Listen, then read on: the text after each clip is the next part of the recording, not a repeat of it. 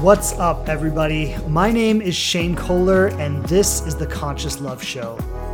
Thanks so much for joining me here, where each week I'm sharing true to life insights and experiences from my journey and how I've created the loving and committed partnership I have today. I answer your questions and have live discussions with you so I can support you in your specific situation. And I bring in experts and people who know their stuff so we can all learn from their perspectives. Thanks again for checking out the show. Please subscribe on whatever platform you listen to podcasts on the most. And I would love it so much if you leave a review and tell people what you think of us. Don't forget to follow us on Instagram at The Living Relationship to connect more closely. And I'm grateful to be supporting you on your journey to love. Welcome back, everybody. This is episode seven of the Conscious Love Show. In today's episode, I want to speak about the difference between the higher self intuitive space and the egoic conscious uh, physical mind space, right? So, two different ways of receiving, processing, and dealing with information as human beings. Um, we can do it through the intuitive sense, through the higher self, and we can do it through the egoic sense, through the physical mind. We could call that the lower self. I don't know if it I don't know if it translates the same way, but but it is the it is the part of the mind that is obsessed with physical reality, that has no awareness of ourselves outside physical reality, and filters all information based on physical factors alone. So, if, if you just think about that for a moment, and why is this important? Let's start with that. Well, why is this important? Because when we live life completely through the physical mind, completely through the egoic mind. We are not living in acknowledgement of our true nature, of who we really are, of what we really are, of our true power, of where we come from, of our ability to create, our ability to manifest. We are not viewing life in a sense of a lot of possibility. We're not viewing life in a sense that is a lot that a lot is available to us. The the ego views life through scarcity the ego views life as though there is not enough, and the ego is always trying to get for itself what it thinks it needs because it it lives under the constant fear that it's going to be left alone, it's going to be deprived, it's not going to be cared for, it's not going to be attended to, its needs will not be met, and on and on and on. So the physical egoic mind is constantly viewing life through through a view of lack, a view of scarcity, a view of limited reality, a view of limited possibility. And the intuitive sense, the higher self, the higher mind, is viewing life from a place of unlimited possibility, unlimited potential, unlimited creative ability. And when I say creative ability, I mean our ability to create our life in all the ways that we might want it to show up. If that's love, if that's abundance, if that's different things. We have the choice to view life either from the physical egoic mind or from the higher intuitive self. And when I talk about intuition, I've often linked intuition to what we do when we're driving. I think when we drive, we often operate on intuition. And this is not that complex. It's not that crazy or foreign for any of us. Most of us know how to drive. Most of us probably do it every day. And when you get in the car, there's a certain safety you feel in that you have control of the situation, in that you know how to operate the vehicle, and your conscious mind is allowed to relax and not be in control of everything. And you're able to operate the vehicle from your intuitive sense. And your conscious mind can actually be listening to the music, can be thinking about what happened that day, thinking about a conversation you're going to have later. Like we are, we are very rarely actually driving when we're driving. When we're driving, we are usually somewhere else entirely. It's, it's kind of crazy to think like we can get in a car and drive at 70, 80 miles per hour and change lanes and, you know, catch our exits and do all this stuff and not even really be there while we're doing it. Like we could be thinking about something else, singing to the music, doing something else, and and we're we're actually able to operate the vehicle almost completely on intuition. So that's a really great example if you think about what intuition is. That's a really great way to connect to what is intuition. It's what you do when you drive. It's how your conscious mind is able to let go of control of the situation, to let go of needing to know every little detail. Like, do I need to push the pedal a little bit harder? Do I need to let off a little bit? Like, your conscious mind doesn't need to be in charge of that, and you can just feel into what's right. Do I need to push the pedal a little more? Do I need to lay off a little bit? Do I need to brake a little bit? Right? You're not thinking about every detail. You're just intuitively going through the motions of what you feel is needed in that moment. This is an ability that we all have. It's not foreign. It's not hard to access. It's not difficult to reach. It's something we all have. It's something we all use in mundane things like driving. But if you think about why we're able to do it when we're driving, and why we are not able to do it in other places. What I said was when you drive, you feel safe enough in that you, you have control of the vehicle. You feel safe enough in your own control of the vehicle for your conscious mind to relax. And the problem and the reason we're not able to operate on intuition in other areas of our life is because our conscious mind, our egoic mind, does not feel safe enough to relax. We think if I just let this unfold, however it's going to unfold, that I will not get my needs met. I will not get what I want. I will not be happy. I will not be safe. So I need to insert myself into the situation. I need to insist that something should happen here. I need to try to make things happen that wouldn't naturally happen otherwise if I wasn't involving myself in this. And on and on and on. And what it comes down to is that I don't feel safe enough. I don't feel confident enough in who I am and my own creative ability to relax my conscious mind and let myself operate on intuition. And this is what creates all of the chaos in our lives. And so what happens is, I, I just want to give an example here. What happens is, let's say, you know, we'll just take something really obvious, like if you're getting to know somebody and you're starting to date them and you start to think I really like them and I really want something to happen here right? And then instead of relaxing and letting the relationship take its course and trusting the outcome, and these are all things I've talked about many times on here, right? But instead of relaxing into intuition, let me feel into this, let me feel what's right, you know, let me throw out some invitations for them, let me see if they pick up the invitations. If not, I'll just relax about that, right? Like, instead of instead of letting our intuitive sense just kind of guide us we insert ourselves in there and try to make something happen with this person. So we might, you know, be suggesting, you know, well, what if we do this? Or what if we do this? Or we might be reaching out too often, or we, you know, we might be doing all the things that people tell you not to do. And, you know, not to not do them from a game playing kind of place. Don't do them because it's really not authentic right? It, it's not coming from an authentic place of I genuinely want to connect with someone right now. It's coming from a place of I need to make something happen. And when you come from that place of I need to make something happen, that person is going to feel that. They're going to pick up on it and it's going to make them go, I don't know if I want something to happen here. Your intuition is actually wise enough to feel all of those dynamics, to feel should I put a little more? Should I pull back a little bit? You know and not again like it's it's so important to make this distinction and these are nuances these are subtleties. That's why i love talking on the podcast because i can't communicate this in a one minute instagram video.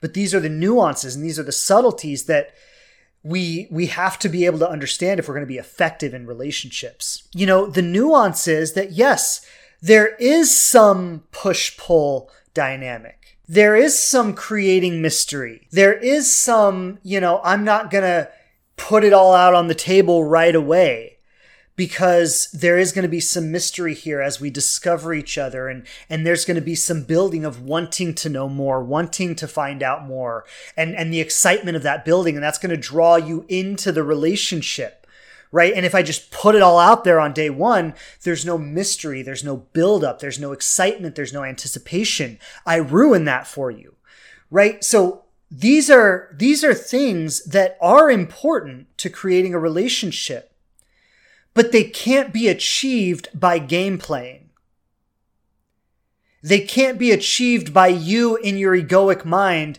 trying to orchestrate all of this and make it happen.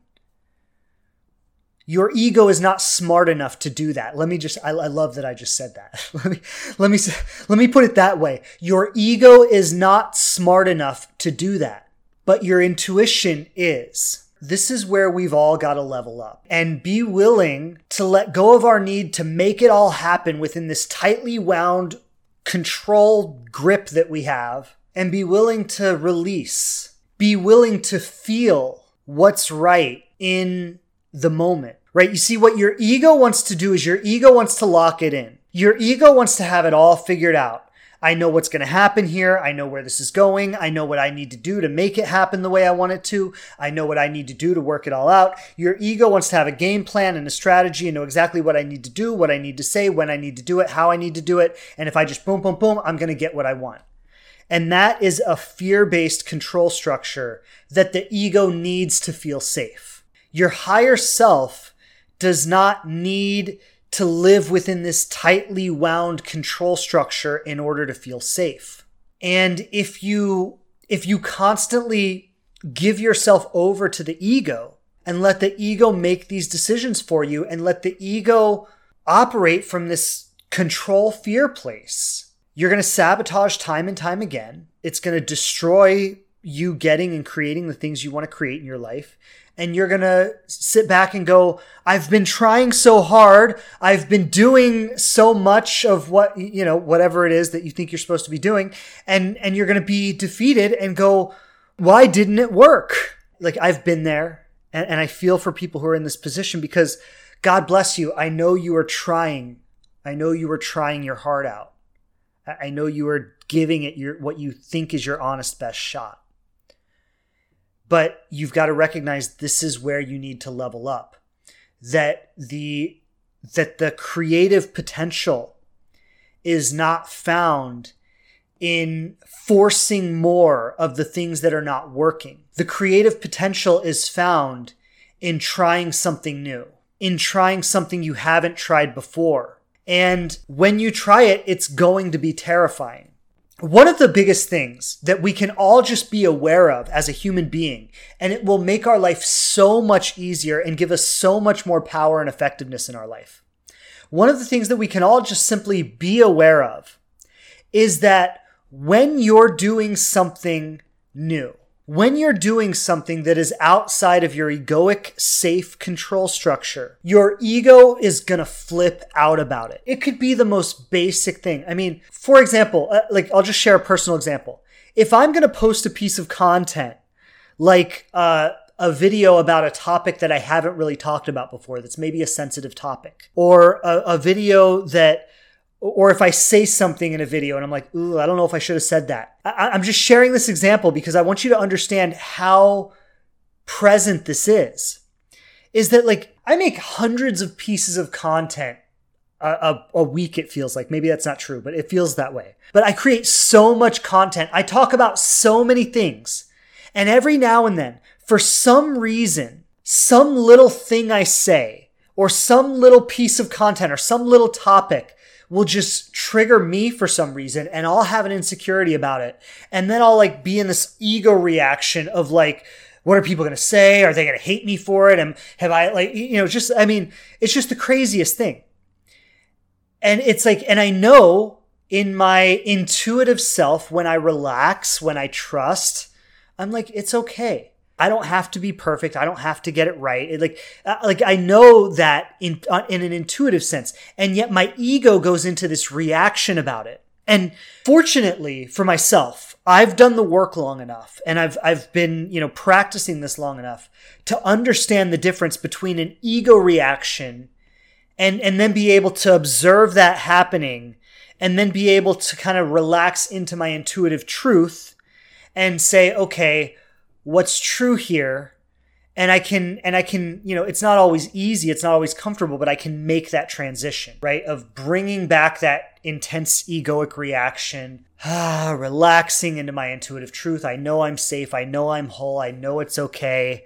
I know I can't fuck this up no matter how hard I try right like it, right like just reminding reminding ourselves of these universal truths. And so if you can be aware that whenever you try something new, your ego is going to have a freak out reaction. You can start to work with that reaction instead of letting that reaction drive you back into an old pattern. So I want, I want to say, I want to say that again. If you can understand about yourself that when you try something new, you are going to have an egoic freak out reaction. It's like alarm bells going off in your nervous system. Like, oh my god, you're you're breaking the pattern that has kept us safe our whole life here. What the fuck are you doing? Like, you know, it, it's like alarm bells going off. And that's that's a normal survival mechanism operating right there. That's a normal human survival mechanism operating, right? We all have it.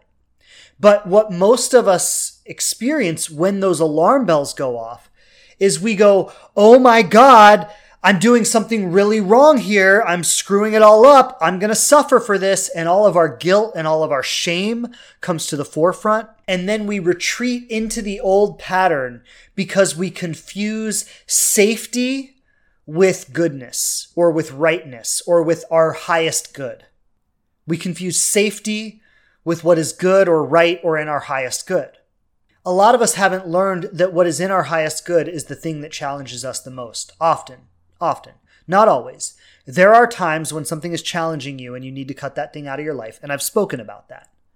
But often, the challenge that you're facing is let, let, me let me say that differently. The thing that is going to be the greatest challenge for you is the thing that is also your greatest growth. Right? So I'll just give an example, you know, some of us, if we have more of an anxious attachment style, if we have more of an anxious pattern of attachment, then our inclination is always to step into relationship, always to want more of it. Can I be closer to you? Can I ask you for more? Can you text me more often? Can you call me for more often? Can we be closer? Can we spend more time together? Right? If you have more of an anxious attachment style, that's going to be what brings you comfort. But having more of that is not necessarily what's in your highest good.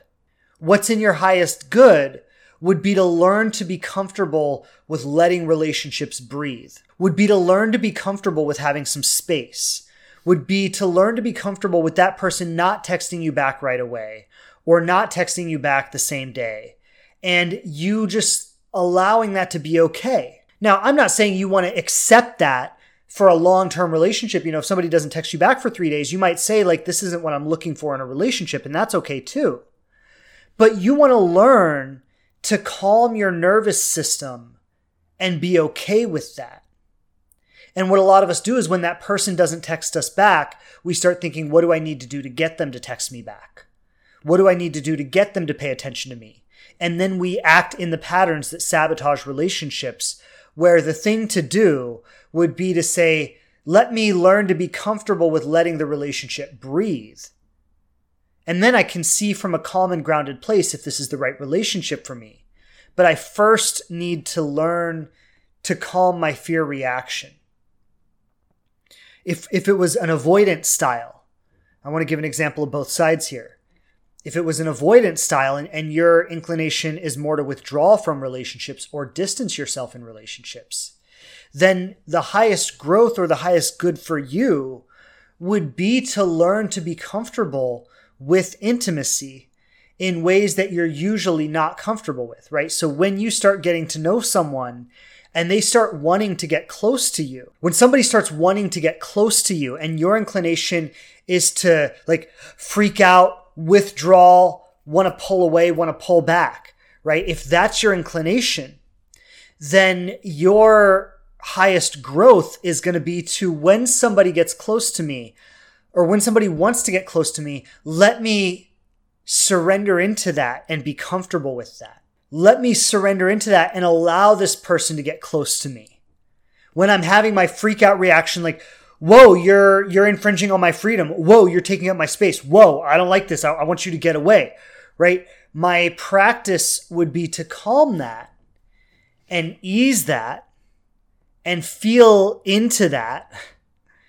Right? But then but then say, okay, well, let me practice being in relationship with this person. let me practice allowing this person to take up some space in my life. Let me practice making commitments to this person and having commitments um, with them in my life and honoring those commitments. Let me practice this. Let me get more comfortable with this. And, you know, again, like same as the anxious person, right? If, if somebody is coming on really, really strong and that makes you uncomfortable, and you might decide like this isn't the kind of person that I want to spend my life with. This isn't the kind of relationship I want to have. Like I would be more comfortable in a relationship that allows for more space. And that that's perfectly okay. But you want to decide that from a grounded and conscious place, not from an ego freak out reaction. And what happens for most of us is we can only get involved in relationship to the place where we hit that ego fear reaction. And that's the point where we sabotage. Whether we sabotage in a more anxious approach of clinging, clinging, clinging, wanting more and more and more, and then driving that person away, or whether we sabotage in, in a more avoidant way of distancing and pulling back and avoiding, we still either, no matter how it works out, and I know some people are going to say, well, what about disorganized attachment? Which disorganized detachment is, is somebody who experiences a lot of both tendencies and, and it's very you know it, it can be very confusing to experience so much of both. You know it would still be it would still be the same thing. It would just be instead of avoiding only one way you're avoiding both ways right? You're avoiding in a more complex dynamic. But the thing is is is it's still the same thing happening is it's that ego fear reaction is being activated that is driving you into these avoidant tendencies and by you could be avoiding through an anxious style, you could be avoiding through an avoidant style, you could be avoiding through a disorganized style, right? But it's still avoiding love. It's still keeping love out of my life. It's still blocking myself off from love because my ego goes into a fear reaction and that becomes very uncomfortable for me. What do we do about this, right? And and the topic today is distinguishing intuition from from ego thought or from the physical mind and learning to it's like a growing into relying less on our physical mind relying more on our intuition. Now i've spoken a lot on here about self-soothing practices um, things like breath meditation um, inner child work and inner child healing goes a long way for this. Um, movement, physical movement, dancing, journaling. These are these are different forms of self-soothing practices. A self-soothing practice is uh, something you have that allows you to interrupt your reactions and bring you back to a calm and empowered place.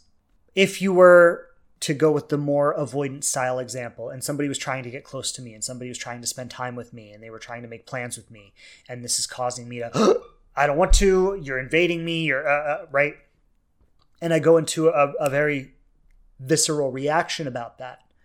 Well, then the thing to do would be to have a self soothing practice, right? So I can journal about my experience. Journaling helps me to process the experience. I've spoken on here about journaling right? Journaling helps me to process the experience. It helps me to get my thoughts out of my mind onto paper and understand the mental activity that is happening that is causing the intense emotional response. Um, meditation, breath, right? There are different forms of breathing and meditation, and, and they can all be incredibly helpful. But having a way of, you know, meditation is kind of about getting out of the conscious mind and relaxing into the intuitive sense. Meditation is is actually for me anyway my my personal practice of meditation and i think a lot of people would agree is it is actually a practice of withdrawing from the conscious mind and relaxing into the intuitive self. So that's what i do when i meditate is i is i try to create distance between myself and my thoughts and relax into my intuitive self my intuitive self that knows I am safe, that knows I am okay, that knows that nothing is really going wrong, that knows that I have the ability to know what is right in the moment and I don't need to figure it all out or have it all figured out ahead of time. and being able to trust that and rely more on that. And as I as I do that, I become more equipped to make the quote right actions or right decisions in the moment. In Buddhism, the in the eightfold path, they talk about right thinking, right action, eight um, eight tenets that they're all they're all characterized as right, th- the right way to do these things, and uh, what the spirit of that is what it's what it's actually saying. And I'm not a big fan of the word right. Actually, I don't I don't like to characterize things as right or wrong, but the spirit of that is that you know when we say right action or right thinking, it is coming from an empowered place. It is coming from a place in which you know who you are. You know what your power is. You know what you're capable of. You know your creative ability. And so you're not operating from fear or anxiety or doubt. You're operating from power, from power, from love, right? You're operating from abundance. And so, what I was saying is, meditation for me is a way of actively withdrawing from my physical mind that wants to be in control, that wants to know all the answers, that wants to know all the outcomes, that wants to have it all figured out, and surrendering into the intuitive place that trusts that it is all figured out, that I have the answers already, I can be confident and grounded and, and comfortable in that. When your ego reaction is activated and you're having that response. You're having that, I want to do this, I want to do that, I want to reach out, I want to pull away, I want to, whatever it is, whatever the response is in that moment. That's your cue to stop, to turn to one of your self soothing practices, to bring yourself out of that frantic energy and into a grounded place, into a place of what do I feel is right? Those of you, this is kind of funny for me. I, those of you who listen to the podcast, uh, you'll you'll know what I'm talking about. Last week I said something on the podcast and I shared. Maybe I shouldn't have said that. Maybe I crossed a line there. Um, and I'm not going to repeat it here because you know, in all honesty, I don't feel bad about it, but it probably isn't uh, isn't something I want to say often or throw around a lot. Um, but I think it's fine that it was said. But I, I went through my own process of you know when I said it, having my own reaction about it, and you know, I thought about should I edit it out of the show? Like I actually considered that. Like, should I edit it out of the show? And I sat there, I actually meditated on it. I did this very process I'm sharing with you of bringing myself out of my conscious mind and into my intuitive sense. And, you know, I thought, should I edit it out of the show? And my intuitive sense was no, I, I don't need to do that. It's okay. It's okay to leave it in. And so, like, you could do this with anything. And I'm sharing that because that's a real example for me. But you could do this with anything should I text the person? You know, should I text them right now? I'm I'm feeling like I need to reach out and maintain some kind of connection and should I text them right now? You can do it with that. Right? Okay, should I text them? Let me meditate on it. Let me journal on it. Let me take some deep breaths around it. Let me try to create some distance between myself and my physical mind. Let me surrender into the intuitive sense, the intuitive self. Should I text them right now? Does that feel right? Does that feel like what's called for in this moment? You know if i were if i were creating this relationship from my fo- from my most authentic place if i were creating this relationship from my most empowered place if i wasn't trying to create something out of some kind of insecure need but more just from me expressing myself authentically and creating what i want to create authentically right? If i were to come from that place and, and when you're when you're surrendering into your intuitive place that's what you're surrendering into right? And so it's kind of like you're stepping out of this frantic fearful nervous anxious place and into this calm collected grounded empowered place. And then you're viewing the situation from that perspective and asking what's needed right now. And what we want to do is we want to go well what what do I need to do to get this person to like me, to get them to want to be with me, to get us to be in love and live happily ever after? And this is actually a different come from. What I'm saying is, what do I need to do to get this person to actually not even to get this person, what do I need to do to represent myself authentically in this relationship? To have this person know me fully and experience me fully and trust that whatever comes from that is the highest possible good for all. And what, what is the greatest representation of that in this moment? That's the question. And when you start viewing situations in your life, whether it's in dating, whether it's in relationships, if you're in a couple, if you're in a partnership, and you're having a fight or you're having some kind of jealousy situation or some kind of, you know, it could be anything. Again, you can do this with anything, right? But if you're having some kind of situation with your partner, right, you ask yourself the same question not what do I got to do to get what I want? What do I got to do to get my partner to meet my needs? What do I got to do to control the outcome and, and make this relationship what I think it should be? Right? That's not the question. The question is, what is the greatest representation of my authenticity, of me being myself, of me coming from my love and dedication to this relationship and what I truly want to create in my heart here? What is the greatest representation of that in this moment? How can I embody that most fully and most completely in this interaction, in this experience, in this moment? And then trusting that if I do that, whatever comes from that will be whatever is in my highest good and the highest good for the relationship and everybody else. And when you start to operate from this place, you start to make very different decisions about life and love and everything in between because it's almost like you're not making your decisions anymore. You're not from this ego, need, control, craving place making your decisions. It's more like you're being guided and and I'll just share from me personally.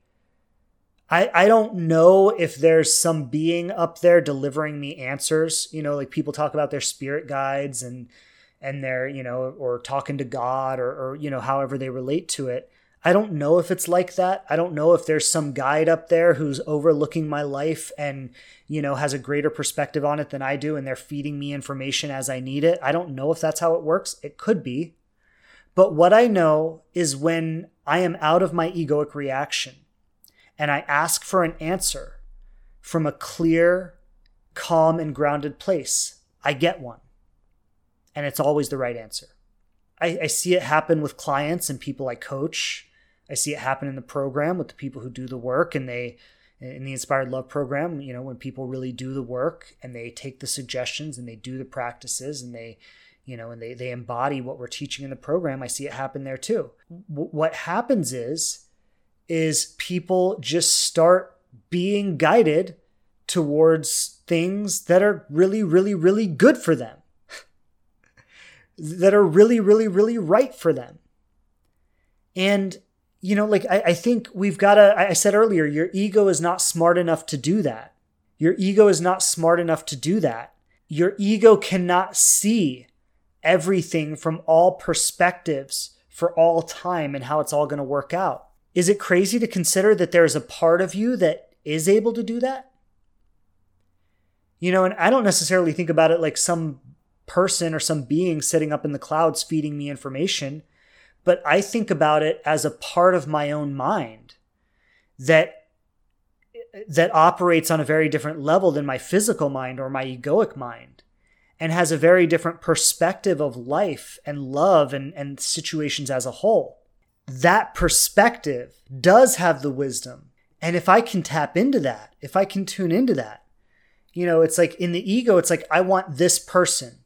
Why? Because they check my boxes. And from my very limited perspective, from my very limited perspective of the situation, I think that this person will give me what I want.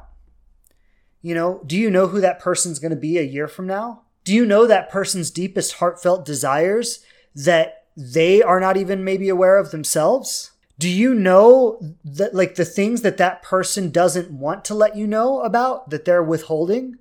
Like, do you know all of that in your egoic mind? Of course not. But do you think that your intuitive mind might have a way of accessing that information? Maybe it's the ability to see into the future from another level. Maybe it's the ability to, to read the energy of the situation and just, you know, read on the subtle cues, the subtle body languages, the subtle inflections in the voice, the subtle intonations it's able to read more than your egoic mind can hear by just looking at the the words alone. Right? Like do you think that do you think that you might be more capable of knowing more than you think you know? By tapping into a different kind of wisdom and a different kind of information. And my life experience has been yes. And this was what i learned in dating how i met my wife all the all the things I talk about on here is like this is what I practiced. You know, it, it's interesting, and my wife and I share about this a lot.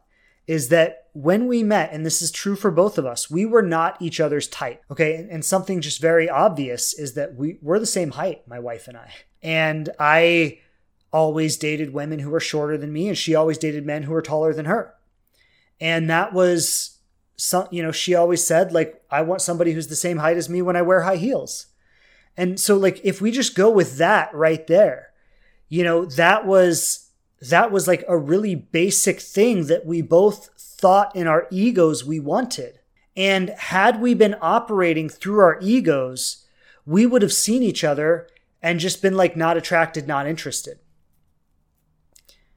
But I, I, think my wife and I were both very spiritual people. We're both very intuitive people. We've both done a lot of work, even even before the time we met each other, we had both done a lot of work on ourselves. I mean, we met through a personal development program. That's how we met each other. So, you know, we were conscious people. We were people who were doing the work. And when we met, there was something there on an intuitive sense that made no sense to our logical minds. We didn't really know each other. We lived on opposite ends of the country. She lived in New Jersey. I lived in South Florida. There was eight years between us. I was eight years younger than her. You know, we were the same height. I mean, and there were, there were other things like, but, but I just, you know, those are some of the biggest things. And it's like on paper, our relationship made no sense. If we were sitting there with our laundry list of qualities that we were looking for, trying to check off the boxes, we wouldn't have checked each other's boxes. And so it's very fortunate for us that we both were connected to a different kind of wisdom. When we met each other, we were tuned into that. And even though our egos were kind of going, I don't think this is right. And I don't think this is, you know, whatever. Even though our egos were going through all of that, our intuitive minds were saying something different. Our intuitive sense was saying something different. And we had the ability to feel into that and and go, huh, let's see what's here. You know, it's it's really interesting. I, I was just saying this to my wife the other night. Like, we are highly, highly compatible in ways that we never could have known to begin with like and it's actually it's it's interesting like as we grow more together and as we work through some of the egoic limitations that we had early on in our relationship it's like we become more compatible. And so, like, these are things that we couldn't have even known when we were sizing each other up and doing our checklist. These are things that only became revealed after years together. And this is why I, I think like developing this intuitive muscle and trusting what's coming from the intuition is, is such an important skill for all of us to learn. I see a question here uh, says, what if you can't decipher between intuition, and operating from ego and trauma? Well, I, I'm so glad you asked this actually, and thank you for putting that question in because it's what I want to say is you have an incredible amount of room to make mistakes in this universe. You have an incredible amount of room to get it wrong like as as my life goes on and as I practice what I know works and I constantly see how far I fall short from these principles that I try to live by and yet I see my life continuing to get better and better and better and better anyway and I and I look at people who like might be people that I look up to people who are way ahead of me and and I see the ways that even they fall short of it and I see how incredible their life is anyway I I, I want to say that you don't have to get this right But what you do need to do is you need to take it seriously and you need to have in your heart a sincere desire to learn and a sincere desire to grow. And whatever your trauma is, a sincere desire to heal it and move beyond it. You, you know, um, sometimes, sometimes, this isn't everybody and this isn't all cases, but sometimes we use trauma as a way of justifying why we're stuck rather than looking at our trauma as something that is a is a challenge and an obstacle for us in life but then also bringing with that the commitment to work through it and heal from it and go beyond it that looks different for different people some people their journey with that is much longer than others and i have respect and consideration for that absolutely but the the principle is the same so going back to the question you know what if we don't know the difference between ego and trauma and intuition and higher self? What if we don't know the difference? What if we don't know how to how to learn that? Well, practice. Start learning. You know, develop a meditation practice. Develop a journaling practice. Develop a uh, you know um, movement practice of, of moving your body and, and you know moving the energy and you know like all of this like take classes, take workshops, take seminars, do do all of it. Read books, listen to podcasts. You know, I, I think like when you have the commitment to learn and to grow, and you keep that commitment throughout your life, you're set for life at that point. Actually, that's that's a really good thing for everybody to remember. You know, setting for being set for life is not about having any external manifestation. Uh, some of you are probably aware that most lottery winners are broke within a few years. I mean, if you think about the gravity of that, how do you win $20 million and go broke within a few years? You know, but it's not really any different than saying like the divorce rate is over 50%. Like 70% of couples who get married get divorced. And most of the people who stay married are unhappily married. Right? So it's it's no different, right? It's like you can't take money and put it into a broke context and expect money to change something. And you can't take a relationship and put it into a loveless context and expect the relationship to change something. It just doesn't work. And this is why lottery winners go broke. And this is why most people get divorced or end up unhappily married is because being set for life is not about having any kind of external manifestation. It's about being something on the inside. It's about having something on the inside that you can bring to every external situation. Yeah, let me leave it. Let me leave it at that. Actually, let me leave it at that. I'm, I'm not gonna. I'm not gonna go further with that. So, if you're new to the journey of intuition, if you're inexperienced in the journey of intuition, if you, you know, if you're on this path, be on the path, but be committed on your path. Be on the path, but be committed on your path. Katya, I see I see you posted a question. What about intuition and narcissism? The way we talk about narcissism and narcissists in our culture and social media and things like that is is you know, we talk about them like they're the bad guys. And so like let's start by saying that narcissists are human beings too, and narcissism is a mental illness. If it's real narcissism. Now, there are some people who are just selfish and they're not narcissists necessarily. Maybe they just didn't give you what you wanted and you call them a narcissist. That's different. Real narcissists have a mental illness. If somebody was suffering from severe out of control bipolar disorder, if somebody was suffering from severe schizophrenic, if somebody was suffering from severe depression, or severe anxiety not you know I, I, understand we all have anxiety to a degree we all have depression to a degree but if somebody was suffering from severe anxiety or severe depression it would be appropriate to say that that person is not in a place where they are really capable of where they are really capable of building and sustaining a healthy long-term relationship and that what that person should probably be doing right now is focusing on bringing their mental illness into a place of balance so they can feel good about themselves, so they can feel confident and healthy and happy in their lives. And then from that place, creating a relationship would be a lot more practical.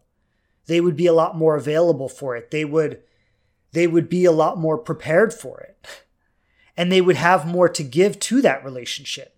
And so I don't really think that real narcissism should be treated any differently. And if you are trying to, if you're in a relationship with somebody that you have decided or identified as a narcissist, and you are trying to push that relationship with them, I imagine your intuitive sense, uh, going back to the question, what about narcissism and intuition? I imagine your intuitive sense would be telling you that this person has work they need to do, has healing they need to do before they are ready to create the kind of relationship that I want to create.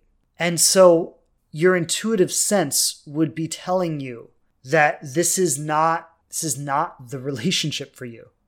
If you're fighting that, then I imagine your ego is what's fighting it. Because your ego is the only part of you that would need to cling to something that is not only hurting you, but is hurting them too. Like here's here's the thing about narcissism is for the real narcissists in the world, what the other people who are not narcissists need to do is have very strong boundaries with them so that they can experience that their behavior is not appropriate or healthy or okay in relationship with other people. And when we create those boundaries with them, they will understand that they need to learn a new way of relating. And if they don't understand that, if they don't learn that, if they don't ever seek out help for that, then they will just isolate themselves. But you know, the responsibility is on the people who are in a healthy mental state, not the people who are in an unhealthy mental state. You know, I, I, see somebody here commented that sometimes they don't know they have a condition. Well, I get it, they don't know they have a condition. But if you do, the responsibility is on you and this is where I'm going to be very direct, is you arguing that they don't know they have a condition. Like, my question for you would be, well, why do you, who does know they have a condition, what's preventing you from taking the responsibility as the one who is in the healthier mental state to make the decisions about this relationship? Because you know all they're going to do is they're going to push and they're going to fight and they're going to manipulate and they're going to argue and they're going to they're going to do everything they can to do whatever they have to do yeah they will never take responsibility that's why you as the healthy mental person have to and if you're unwilling to do that then you're sinking to their level and this is the tough truth about it this is the tough truth about it and i get it these these experiences are incredibly painful. I, I've been in a relationship with a narcissist. It was my first adult relationship. I was 21 years old. She was 40. And it was an incredibly manipulative and, and hurtful and toxic situation. And it, it was very painful for me. And fortunately, and I, you know, I can't even take credit for this necessarily, but fortunately, I was able to see what it was and remove myself from it. And I, I stayed for eight months in an incredible, I mean, seven months of it were a nightmare. The first month was amazing. Seven months of it were a nightmare. And I stayed for eight months. That's how long it took for me to understand what the situation was at 21 years old and to, and to understand who she was and how she was. And I understand, you know, if you have children, if you have you know other things like like some of these situations are very complex you know and and some of us some of us you know got involved with a narcissist before we even knew what a narcissist was and then you know before we know it we've been married to them for 10 years and we're only becoming aware of what was happening and what we've been going through right so like I, I've coached some of my clients and you know like they've come to me and like I was very young when I got married and I didn't know he was a narcissist and it was only you know 10 years into our marriage that I finally understood what was happening. I get that. I get that. And like that is just so devastating and so heartbreaking. And and like my heart goes out to anybody who has been in that kind of situation. It's it's incredibly challenging, incredibly devastating. Like I've I've coached probably, you know, 20, 30 people who have been in those kinds of situations. I'm very very familiar with it. And I'm always going to I'm always going to give you the way out. Right? Like I'm not I can have sympathy for the challenge of your situation and I can get it that it's incredibly difficult and I can be on your team about it. But I also, like, the only thing I can do to help you is give you the way out. And the way out is to take responsibility for the situation and do what you've got to do for yourself. And complaining about them or pointing the finger at them or cataloging all of the abuses over the years and everything they've done to hurt you is not going to help you. There may be a time once you're out where you're processing the trauma, where you may want to revisit the things that happened and you may want to explore and talk about them and journal about them. And, you know, if like, I, I get that. Like, you know, you may need to go through a period of processing the experience and the trauma. But, but like, other than that, there's nothing else to do with it other than get out. Take responsibility for the situation and get out. That's the only other thing there is to do with it. I, I just want to say, like, I know I can be direct sometimes, and for anybody who has been through that, lots of lots of love and, and i know if if you're actively going through that or if you're trying to leave right now you probably have a long healing journey ahead of you and i think the best thing i can do to serve you in, in your situation is to say take responsibility for your life and your situation, get committed to your own healing journey, and do whatever you have to do because you're worth it. Like that's really what it comes down to because you're worth it. That's why you got to do it because you're worth it. Okay. So thank you to those of you who have been sending in the questions. Um, oh, I've seen this question come in a few times. I'll, I'll answer it now, actually.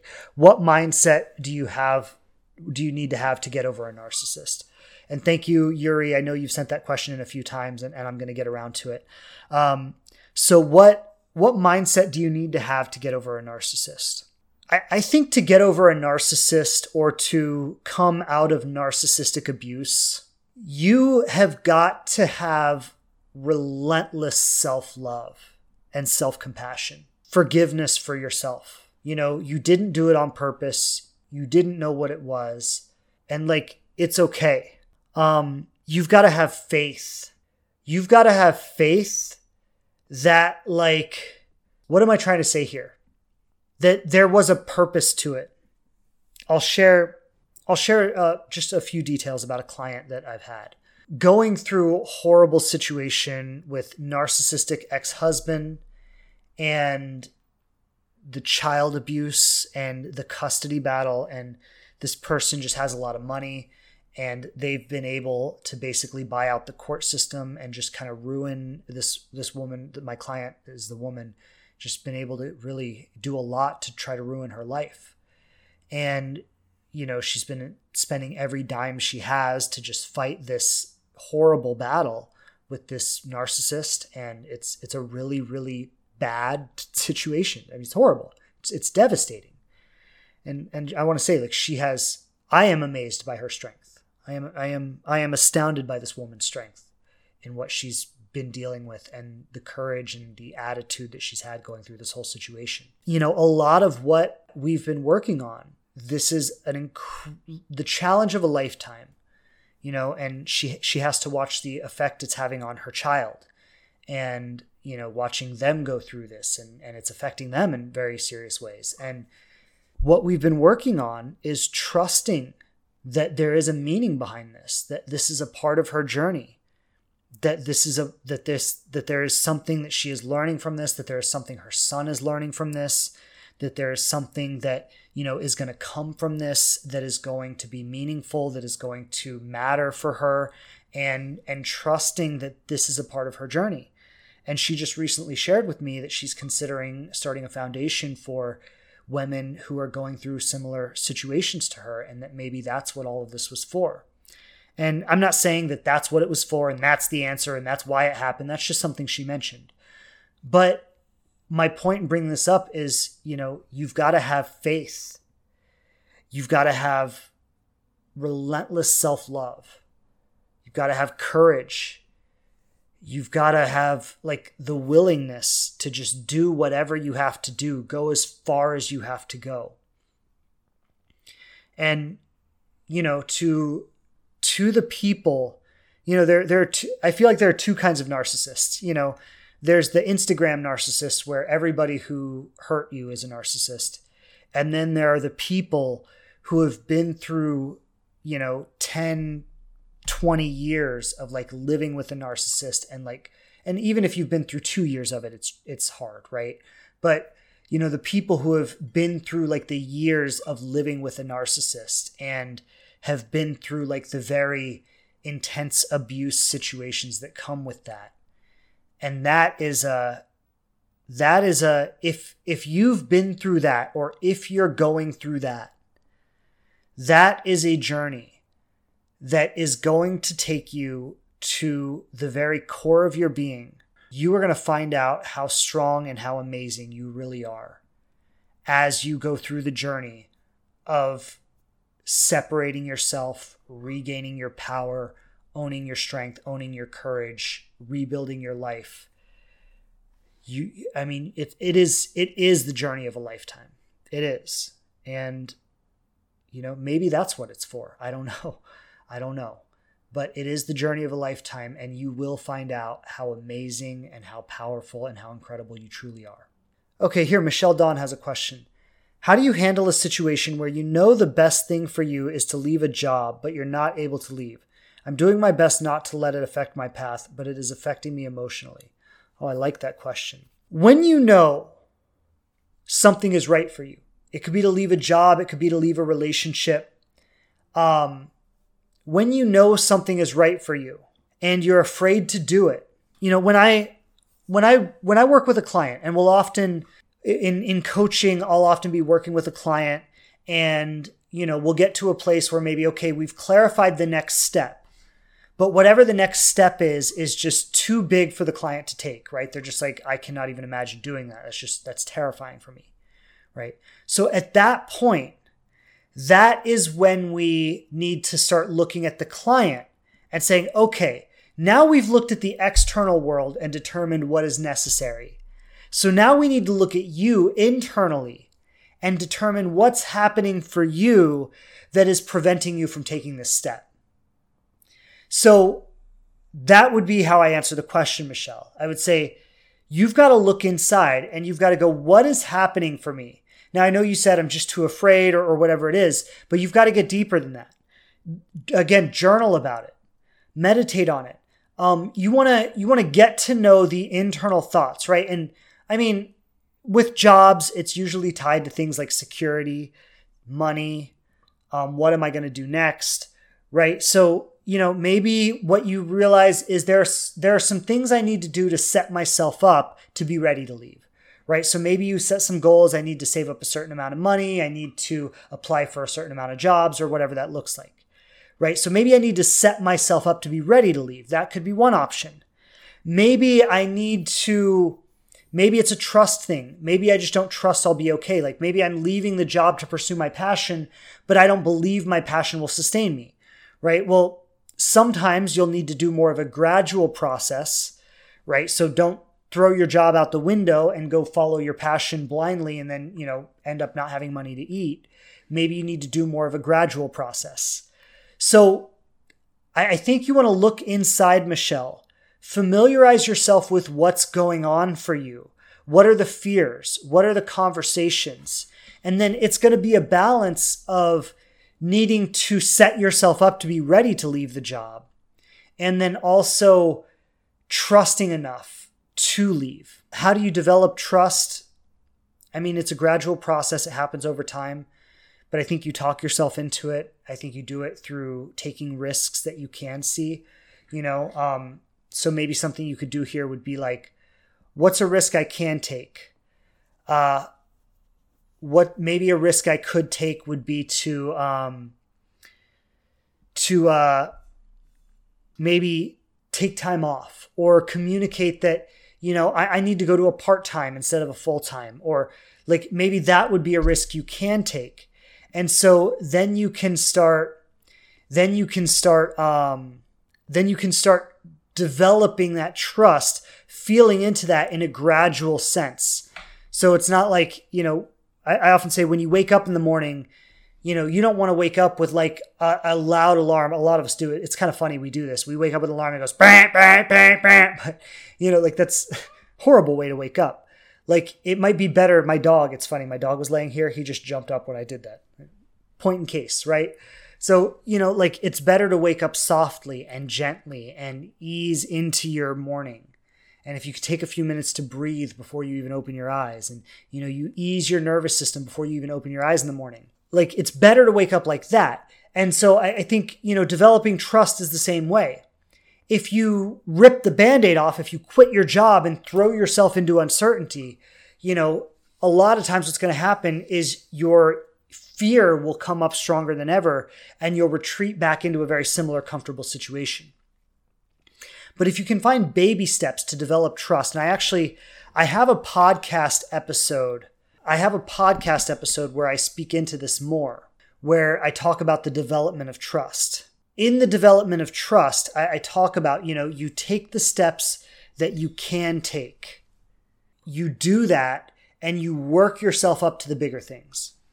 So I hope that supports you with your question. I'm going to leave it at that for this one. The other one I wanted to take was how can I rebuild my life when no one even acknowledges me? And you know, I just want to say I wanted to take this question because I, have seen some of the comments that you've been posting as we've been going through.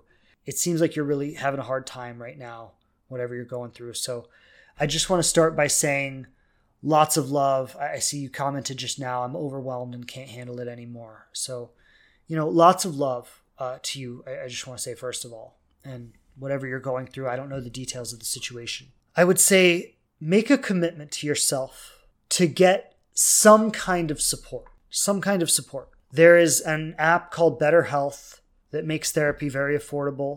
There are even therapists who do like pro bono work. Make some kind of commitment to yourself to get some kind of support.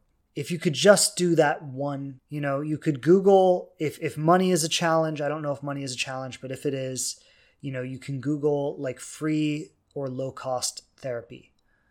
Um, you can I mean, there are there are resources available for everybody. They're there. People find them all the time. I, I mean, I help people find them, so they they are there. You know, your question was, how can I turn my life around when nobody even acknowledges me? And the first person who's going to need to acknowledge you is you. It's going to have to start there. And if if you wait and if you say, I won't acknowledge myself until somebody else does, it's probably never going to happen. But when you start acknowledging yourself, when you start making yourself important, your energy changes and other people start to acknowledge you. And so, one of the ways that you can make yourself important is by making a commitment to get some support.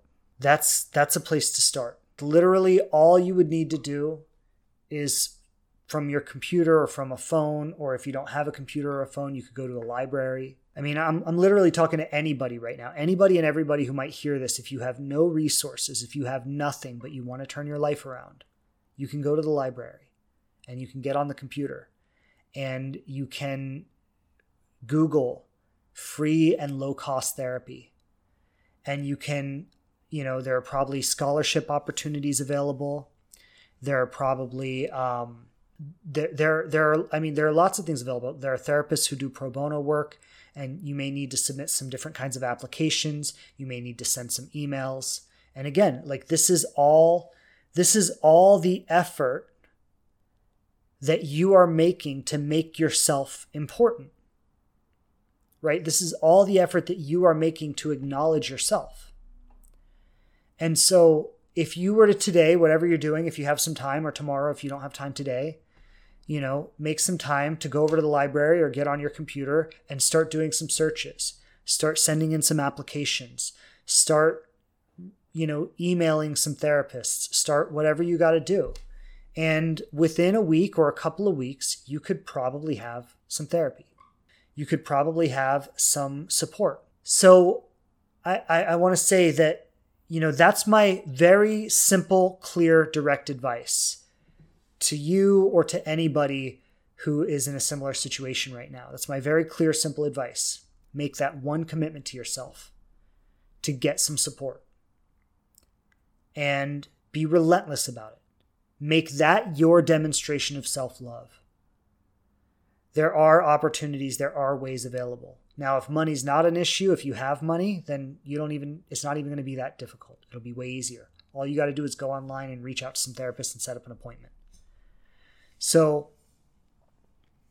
um, I, I see a comment right here, and I've seen a few comments. People are saying different scholarships and things they've received, but uh, Casey says sometimes at universities you can go for a very small one time fee and see the psychology students who are supervised. So, I mean, that's a great way to do it. And I, I think that I think that you've got to make the commitment to yourself. And I see your comment right now you say no resources. Okay. So somebody just commented, and, and I'm going to say this to you or anybody else who might hear this. Somebody just commented that sometimes at universities you can go for a very small one time fee and see the psychology students who are supervised. And, and then the reply that you said was no resources. So that was a resource that was mentioned. And you don't even know what's possible there. You don't even know what's available there. Like, all you would need to do is make a point to go over to a college somewhere and ask what's possible, ask what's available, or to get on the phone and call a college and ask what's possible and ask what's available. And this is going to be my desperate plea to you from the bottom of my heart is try to love yourself enough to make that effort try to love yourself enough to make the simple effort of just exploring what's possible. Try to love yourself enough to make the simple effort of just exploring what's possible. And I, I, get it. You might be so tired and depressed that you could barely wake up in the morning. I get it. And if you can't do it today, then try to do it tomorrow. But try to love yourself enough to just do that. I don't know where you are. I don't know who you are. I don't know what's going on in your life or where you are in the world. But I do know that if you try to find help, you can find it. You know, if you can't do it today, try again tomorrow, like I said. But just every day, wake up and try to love yourself enough to do that. And if you keep trying to do that, one of these days you will. If you keep trying to do that, one of these days you will. You know, if, if you think you're at the point of suicide, call a suicide hotline. Start there. There are people on hand ready to talk to you about what you're going through. So, you know, that that's my desperate plea from the bottom of my heart. That's that's all I can do. There is help available every day. Get up and try to love yourself enough to go find it. All right. I'm going to close it out with that, everybody. Thank you for being on with me today sending lots of love to everybody and many blessings. And uh, yeah, we'll be back here. The podcast goes live on Thursday.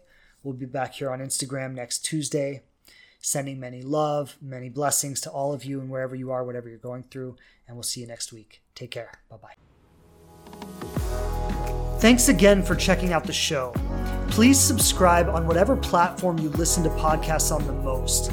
And I would love it so much if you leave a review and tell people what you think of us. Don't forget to follow us on Instagram at The Living Relationship to connect more closely. And I'm grateful to be supporting you on your journey to love.